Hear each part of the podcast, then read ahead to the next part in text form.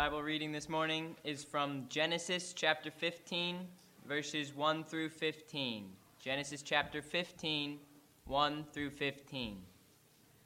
After these things, the word of the Lord came to Abram in a vision, saying, Do not fear, Abram, I am a shield to you, your reward shall be very great.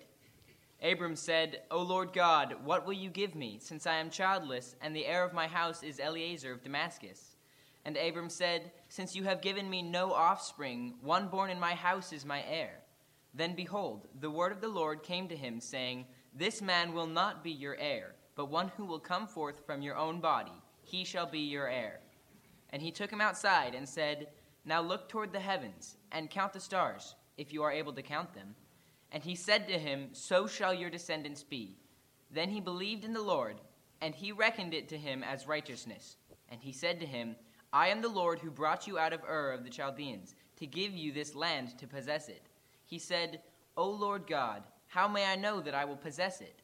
So he said to him, Bring me a three-year-old goat heifer, three-year-old heifer, a three-year-old female goat, and a three-year-old ram, and a turtle dove, and a young pigeon. Then he brought all these to him, and cut them in two, and laid each half opposite the other, but he did not cut the birds. The birds of prey came down upon the carcasses, and Abram drove them away. Now, when the sun was going down, a deep sleep fell upon Abram, and behold, terror and great darkness fell upon him. God said to Abram, Know for certain that your descendants will be strangers in a land that is not theirs, where they will be enslaved and oppressed four hundred years. But I will also judge the nation whom they will serve, and afterward they will come out with many great possessions. As for you, you shall go to your fathers in peace and you will be buried at a good old age. Let's, let's pray. Lord, we thank you for the, your scripture. We thank you for the things that you teach us in it. I pray, Lord, that you'll help us to listen to the, the sermon that you uh, that the Pastor has prepared. Pray, Lord, that your, your spirit will speak to our hearts and teach us how to be uh, better Christians, better servants for you. In Christ's name we pray.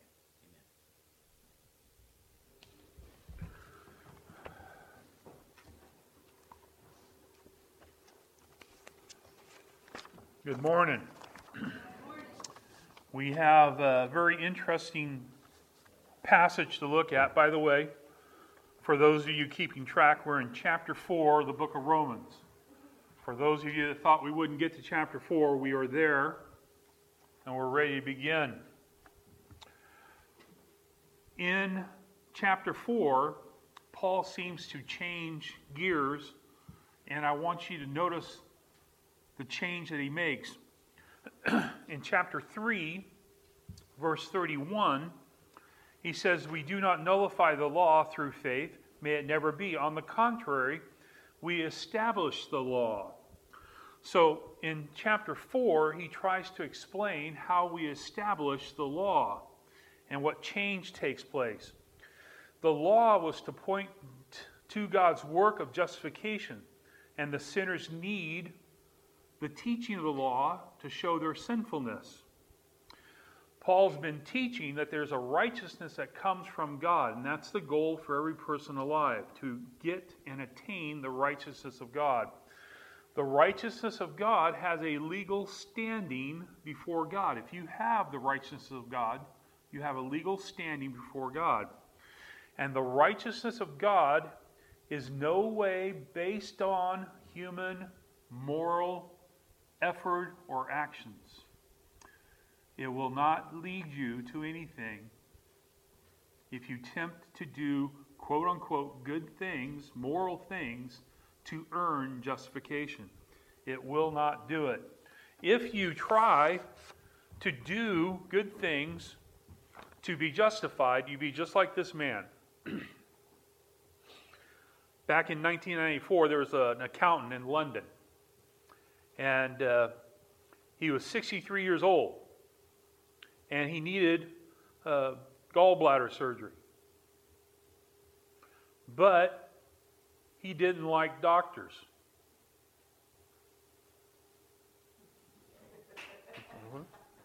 He didn't like doctors. So he did a little research and he tried to form, perform the surgery on himself. Yo, yes Tragically, he got an infection from the self surgery and died.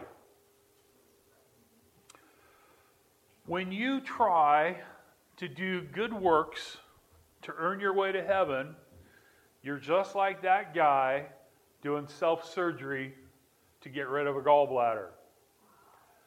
How silly is that? Very silly.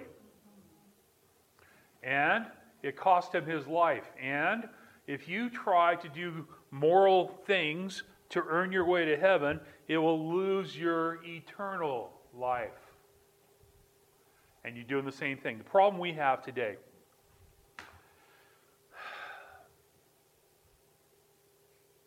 I'm going to try to be positive. The problem we have today is that there's a large percentage, probably more than the majority, of churches that believe you have to do things to earn salvation. And they are teaching how to do surgery on your spiritual body. And there will be nothing good coming out of that surgery.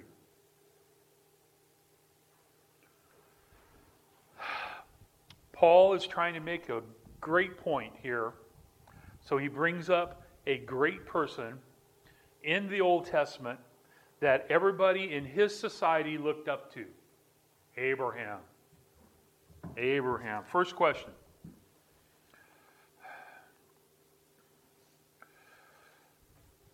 Why does Paul bring up Abraham during a debate about salvation being by works or by grace? Number one, the Jews of that day taught that Abraham was saved by moral actions.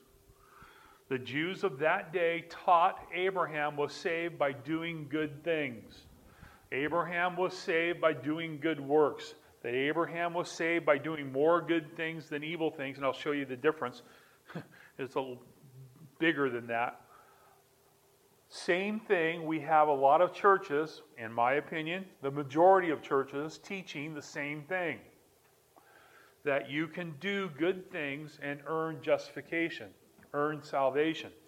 And the Jews in that day pointed to one person, Abraham, the father of the Jews. And they said if the father of the Jews is saved, by doing moral things, righteous things, good things, you and I can be saved that way too.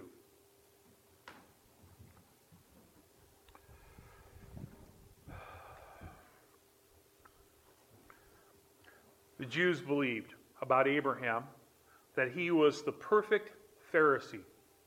They taught that. He served God with love. The Jews believed in that day that Abraham was the model evangelist. He brought many Gentiles to the faith of the one true God. The Jews believed in that day that Abraham destroyed idols and stood for God's truth. The Jews believed that Abraham was the only righteous person alive during his time period that he was the only good moral person of his generation. And that's why God picked him to be the father of the Jews.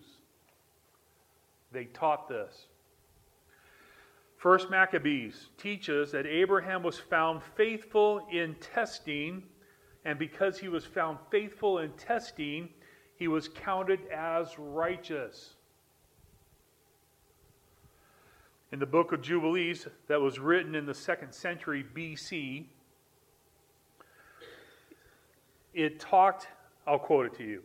Jubilees 23, verse 10 For Abraham was perfect in all his actions. Let me say that again. Abraham was perfect in all his actions with the Lord and was pleased through righteousness all the days of his life. He was pleasing because he was righteous all the days of his life. He was perfect. This is what was taught in the synagogue. The Jews believed a theory of intuition. They believed Abraham, in his mind, knew what the law would be in the future. He knew what the law would be in the future, and because he knew what the law would be, he did the law without the law. One uh, rabbi put it this way We find that Abraham, our father, had performed the whole law before it was given.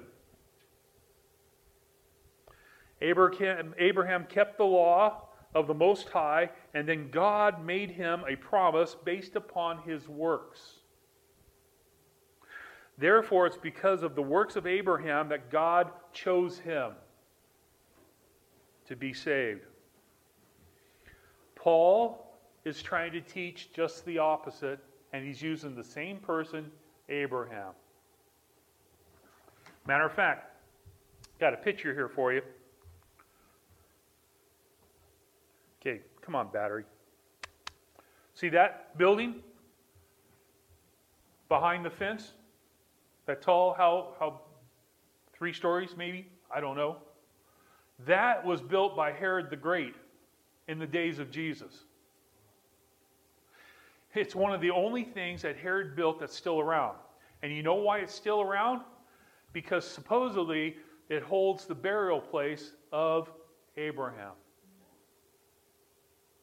And Abraham was so key to the Jews, they kept it and wouldn't let it be destroyed in these 2,000 years. They respected Abraham back then. Herod the Great built a, a museum for his tomb. And every Jew since has taken care of this place so that it would still be around today.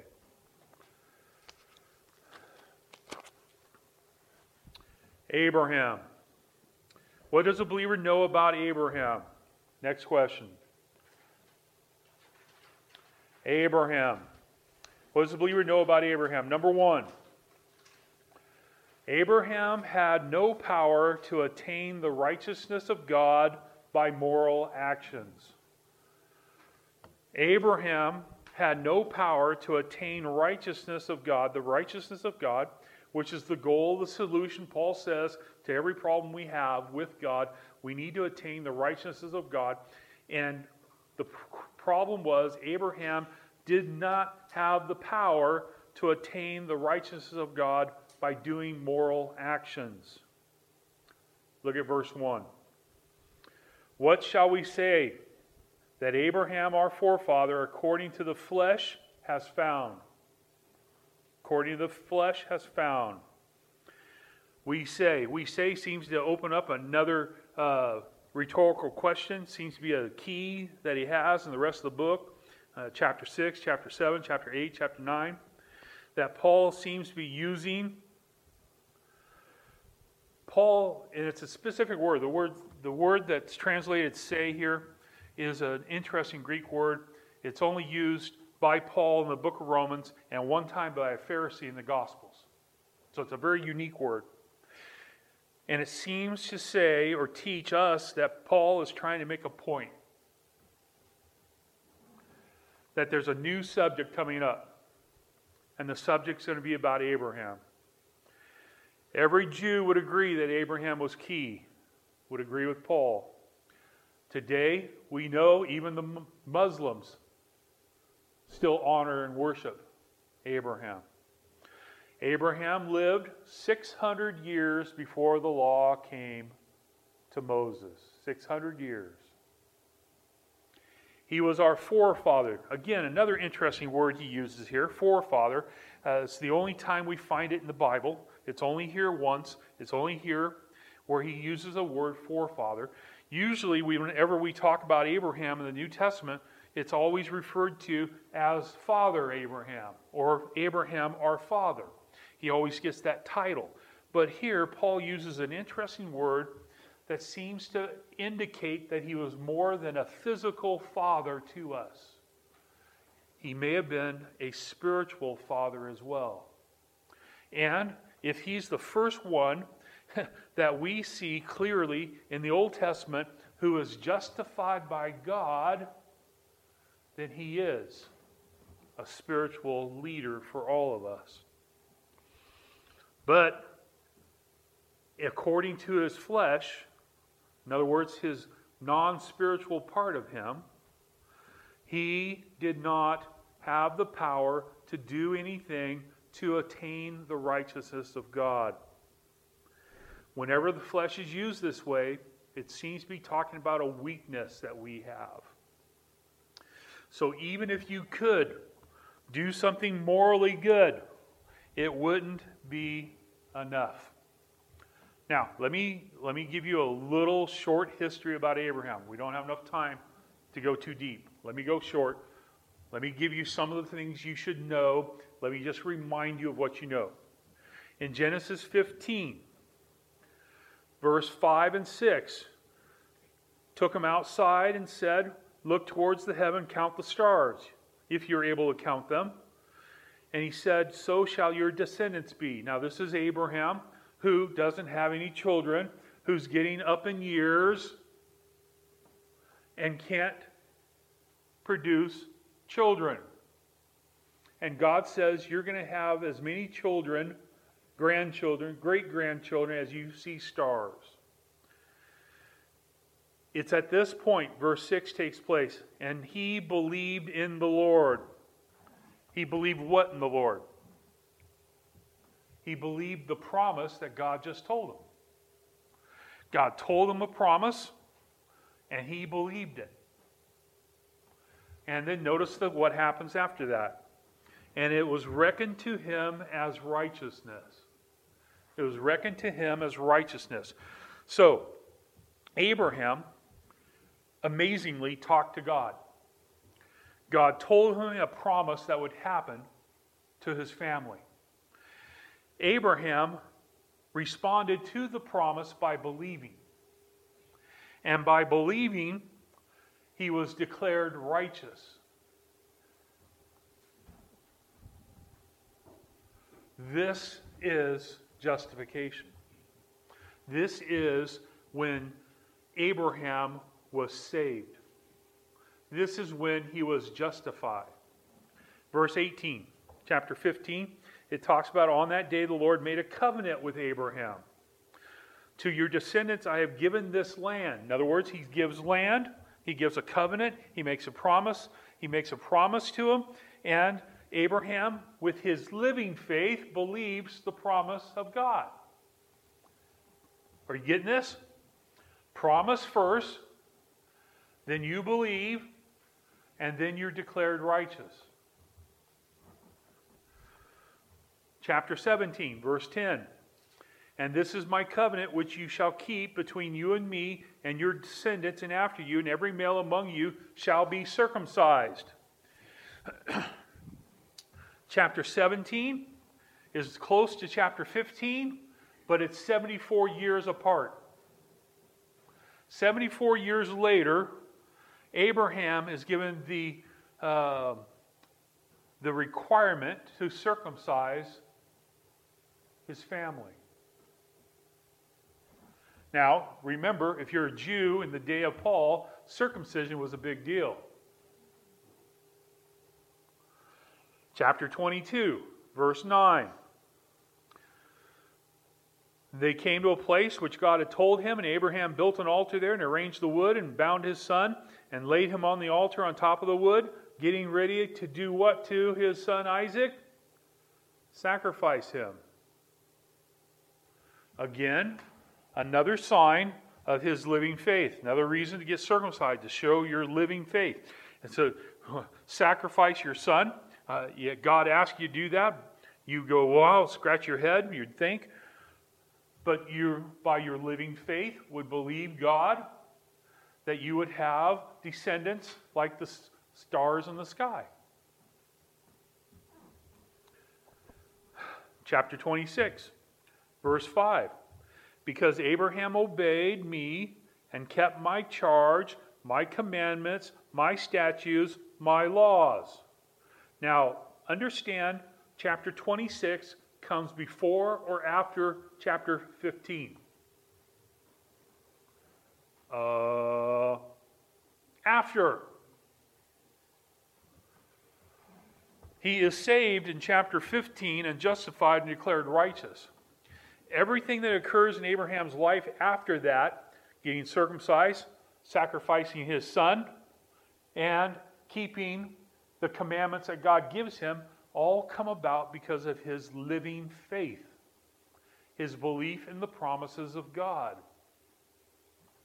Guess what? When you heard the gospel message, you were told about the promises of God. You then responded by believing the promise of God. You then were declared righteous, justified by the work of God. And then every day after that, you guess what you did? You obeyed God, and you were obedient to God, and you produced works in keeping with obedient, being obedient to God. Just like your forefather, Abraham.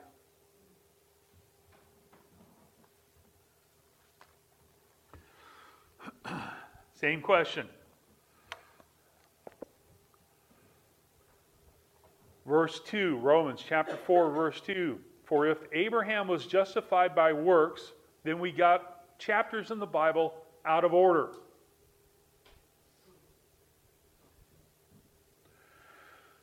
He has something to boast about, but not before God. How does the believer know? What does the believer know about Abraham? Number two, Abraham did not attain the righteousness of God by moral actions. Abraham did not attain the righteousness of God by moral actions. Every moral action we see comes after he has been declared righteous. In other words, he's been justified. Everything came after he believed the promises of God. Everything changed in his life from then on, and from then on, he was obedient to God. If he said, want you to circumcise everyone, you circumcise everyone. He, he says something crazy like take your son up to an altar, sacrifice him. You would do it because you believe in the promises of God. You would obey the commands of God. But Abraham did not attain salvation in chapter 15 by doing things in chapter 26. Abraham was justified by works. That's our word justified. If Abraham did something moral to be justified, then he would have something to be prideful about, boastful about. But it was not being justified by works that occurred for Abraham, and it's not being justified by works that occurs for us. Moral good works done beforehand, before justification, will not save you. Every false religion in this world has false works you have to do to be saved. works are not the source of justification. A moral person trying to keep the laws or any law they make up, you will stand before a judge one day and he will declare you guilty and send you to a lake of fire where you'll pay the price for your sin.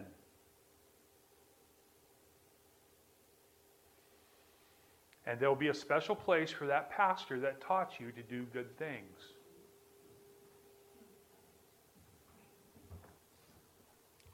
Third, what does the believer know about Abraham? Look at the end of uh, verse 2. For he has something to boast about, but not before God. Number three, Abraham had nothing in himself to boast about the righteousness of God. There is nothing he can claim he did to get the righteousness of God. There is nothing he, he could not boast about it. He could not be prideful about it. He cannot share with you and pat himself on the back about it. There's nothing you can do. Abraham, you can't do it. Same thing with us. There's nothing you can do to pat yourself on the back for hearing the gospel message, believing the promise of God, and God then declaring you righteous. You do not do it. You do not do the work of justification. Only the just and the justifier does the work of justification. 1 Corinthians chapter 15 verse 10 says this, this is a good verse. Paul's using it talking about himself. He says, "But by the grace of God I am what I am." Sounds like Popeye. I am what I am, but by the grace of God. He emphasizes the grace of God. The grace of God makes me what I am. And his grace towards me did not prove vain, but I labored even more than all of them, yet not I, but the grace of God with me. Once you are saved, once you are justified, once you are declared righteous, you enter down a road of grace.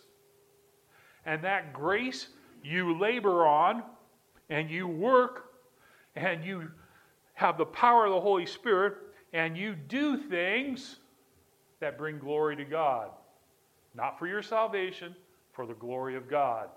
Everything you have a choice to do tomorrow.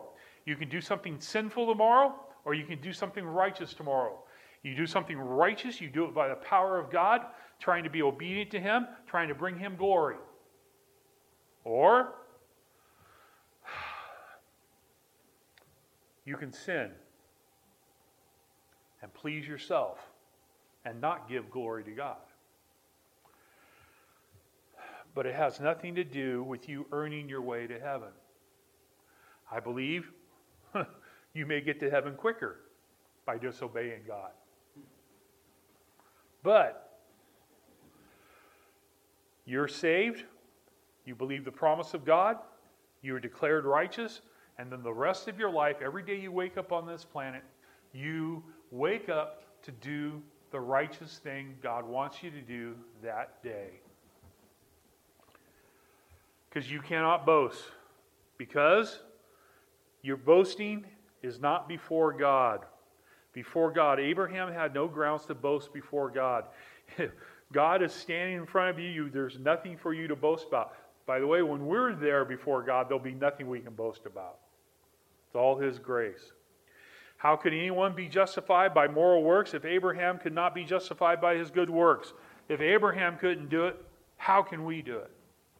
Leads us to our second question, or third question, or fourth question, whatever question it is. Here we go. what does the Bible say about the salvation of Abraham? What's the Bible say about the salvation of Abraham? This is good. Look at verse 3. This is very good and by the way, I know some of you don't like writing in your Bible, but if you write in your Bible, this is a good verse to put a star in, say wow, or whatever you want to say about this verse. Verse 3.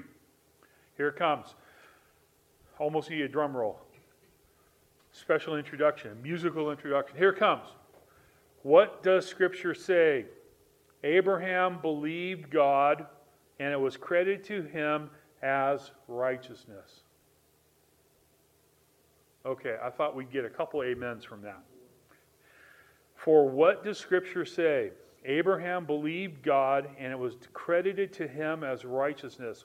What's the Bible say about the salvation of God? First thing, first thing. Abraham's salvation is recorded in the book of truth. His salvation is recorded in the book of truth. And I'm sorry, but if you ever get in a debate with a non believer about anything, evolution, uh, theories, uh, uh, Hinduism, uh, whatever it is you get a debate in with somebody, the authority you and I go to is the Bible. Paul here gets a debate against all the, the synagogues in the world that are teaching Abraham earned his salvation by works and he's debating them, and he's going to win the debate in verse 3 because he says, Let's go to the book. And he goes to chapter 15 in Genesis. He says, What's the book say?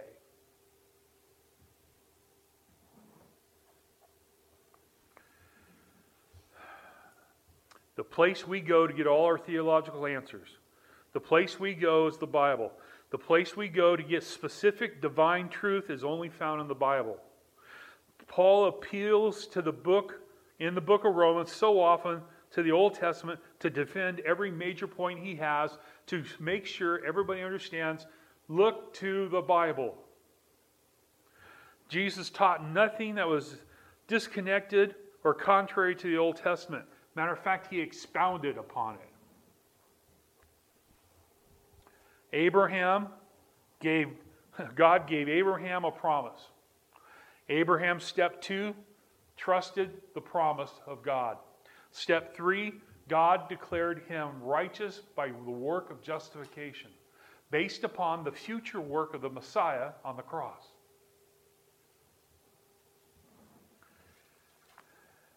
Question two.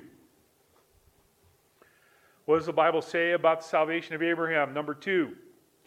For what does Scripture say? Abraham believed God. Number two, Abraham salvation was determined by his faith in the promises of God. Abraham's salvation was determined by his faith in the promises of God. Your faith, my faith, everyone who will go to heaven someday and be led into heaven will be by your faith in the promises of God. If you believe what God says, He will let you into His kingdom. If you believe in the work of Jesus Christ, you'll be led into the kingdom. If you dwell and abide with Jesus Christ, if you remain in Him, you'll be allowed in the kingdom of God. Not because of your works, but because you are declared righteous by God. It's all God, it's all grace, it's all God all the time. saving faith. The big difference between moral actions and saving faith is huge. Moral actions will not get you anything. Saving faith will get you everything. Even things you don't know, you'll get. Working requires doing something. Believing requires the act of receiving something. Let me say that again. If you want to work something to get something, you'll get it. But you believe, you receive. You earn something by your efforts. You, you do something for your work. And the thing you get by doing good works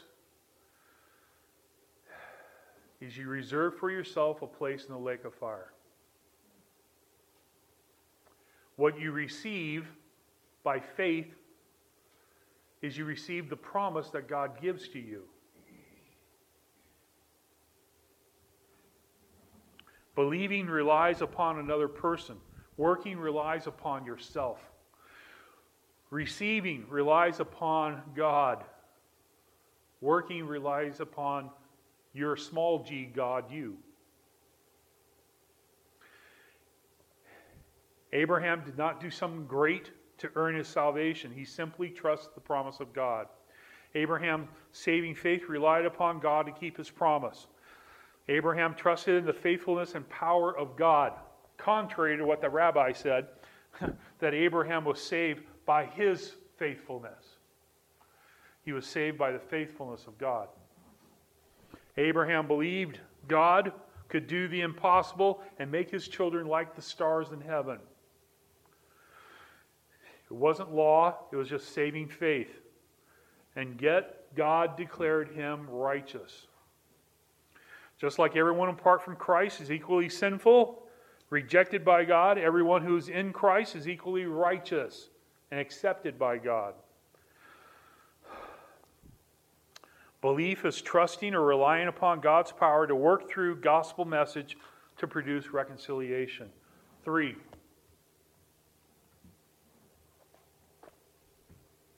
what does the Bible say about salvation of Abraham? Third, and it was credited to him as righteousness. It was credited to him as righteousness. Number three, Abraham's salvation was finalized by being credited with the righteousness of God. Abraham's salvation was finalized by being credited with righteousness of God, with the righteousness of God. Just like you are. When you believe the message of the gospel, you believe the promise of God, and you place your faith in God, and you will be declared righteous and receive the righteousness of God that's done by the work of Jesus Christ on the cross. This word credited is key. It comes up 11 times in this chapter. 11 times in this chapter it comes up. Aorist passive. It's done to you one time, and it stays yours forever, and it's done to you. You cannot credit yourself. If Abraham was saved by works, he could not say he's credited with something. You'd have to use a different Greek word, meaning that he was owed something or paid something for his work. He's credited. Credited is a bookkeeping term, an accounting term, to reckon something as a substitute. To reckon something as a substitute. The Greek terms involves the will, emotions, actions. To do some moral action to deserve justification, you cannot use the word credited. God gave Abraham his grace and mercy by which God declared him righteous. When you were saved, you, by the grace and mercy of God, were declared righteous, just like your forefather Abraham. The sinner receives something he does not have, he's credited something. Abraham, in his own power, was not able to fulfill the promise of God by having children like the stars in the sky. The only way to respond to God's work of grace and mercy is placing your trust or saving faith in the work of Jesus Christ on the cross. And your status will be declared no longer an enemy, but you will receive the righteousness of God. After being declared righteous, Abraham still committed sins. After being declared righteous, it does not affect the work of justification. Justification is done by God. You don't change it with your sin. You'll get admonishment from God, but you'll still have your justification. Verse uh, Romans 10:10 For with a heart a person believes resulting in righteousness and with a mouth confessing resulting in salvation. From your heart you believe and you receive, receive justification, you receive righteousness, justification. Because the justification, the eyes of the judge, when he looks at you, will see righteousness. Because the blood of Jesus Christ covers you and makes you righteous. Isn't that amazing? Isn't that amazing? God declares you righteous and you do nothing. Sometimes people think, oh, wait a minute, Pastor, wait a minute, wait a minute, wait a minute.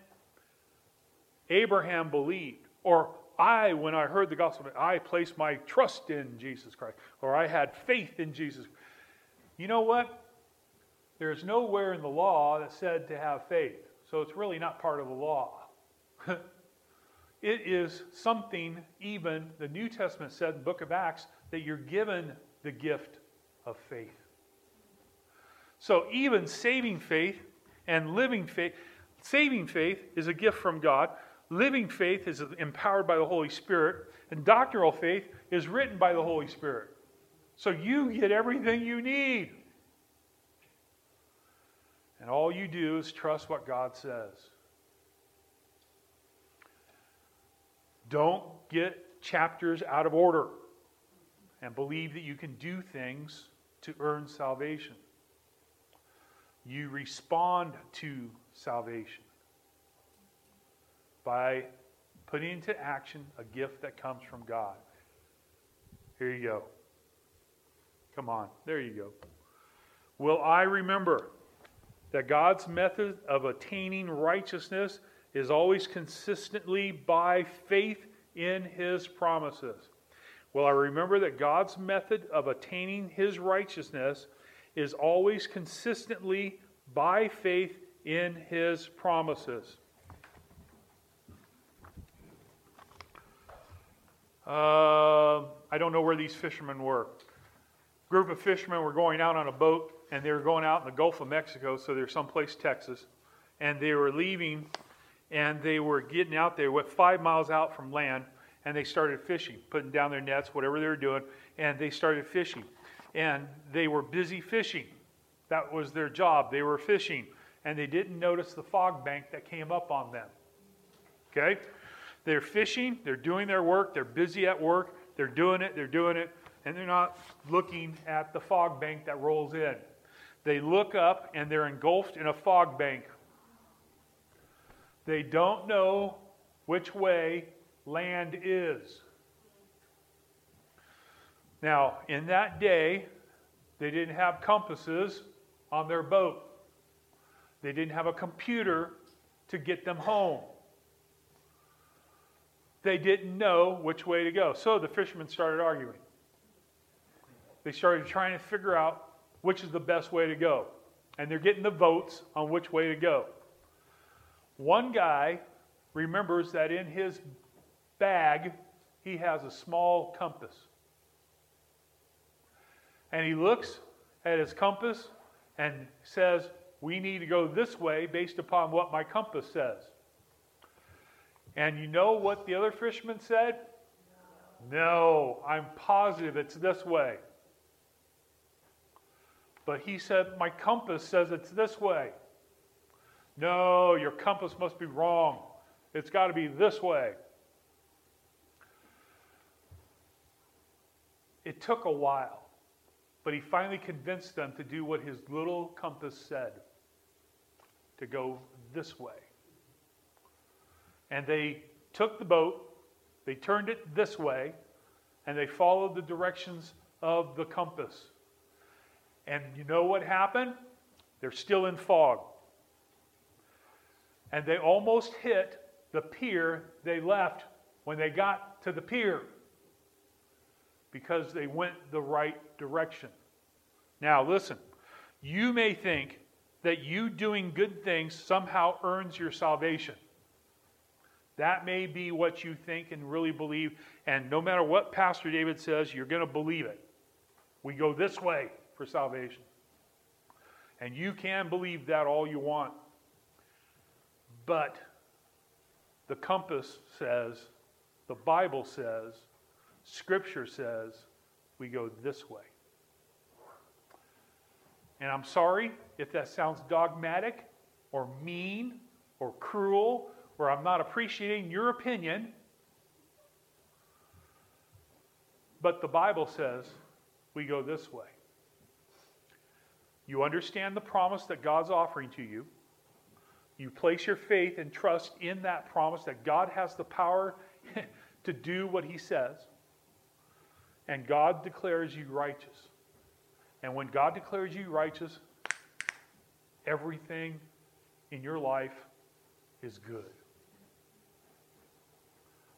Father, I pray that you would help us to get away from the prideful, boastful way of thinking that working our way to heaven is the way to get there, that all roads lead to heaven, that we work all the same way to get to heaven.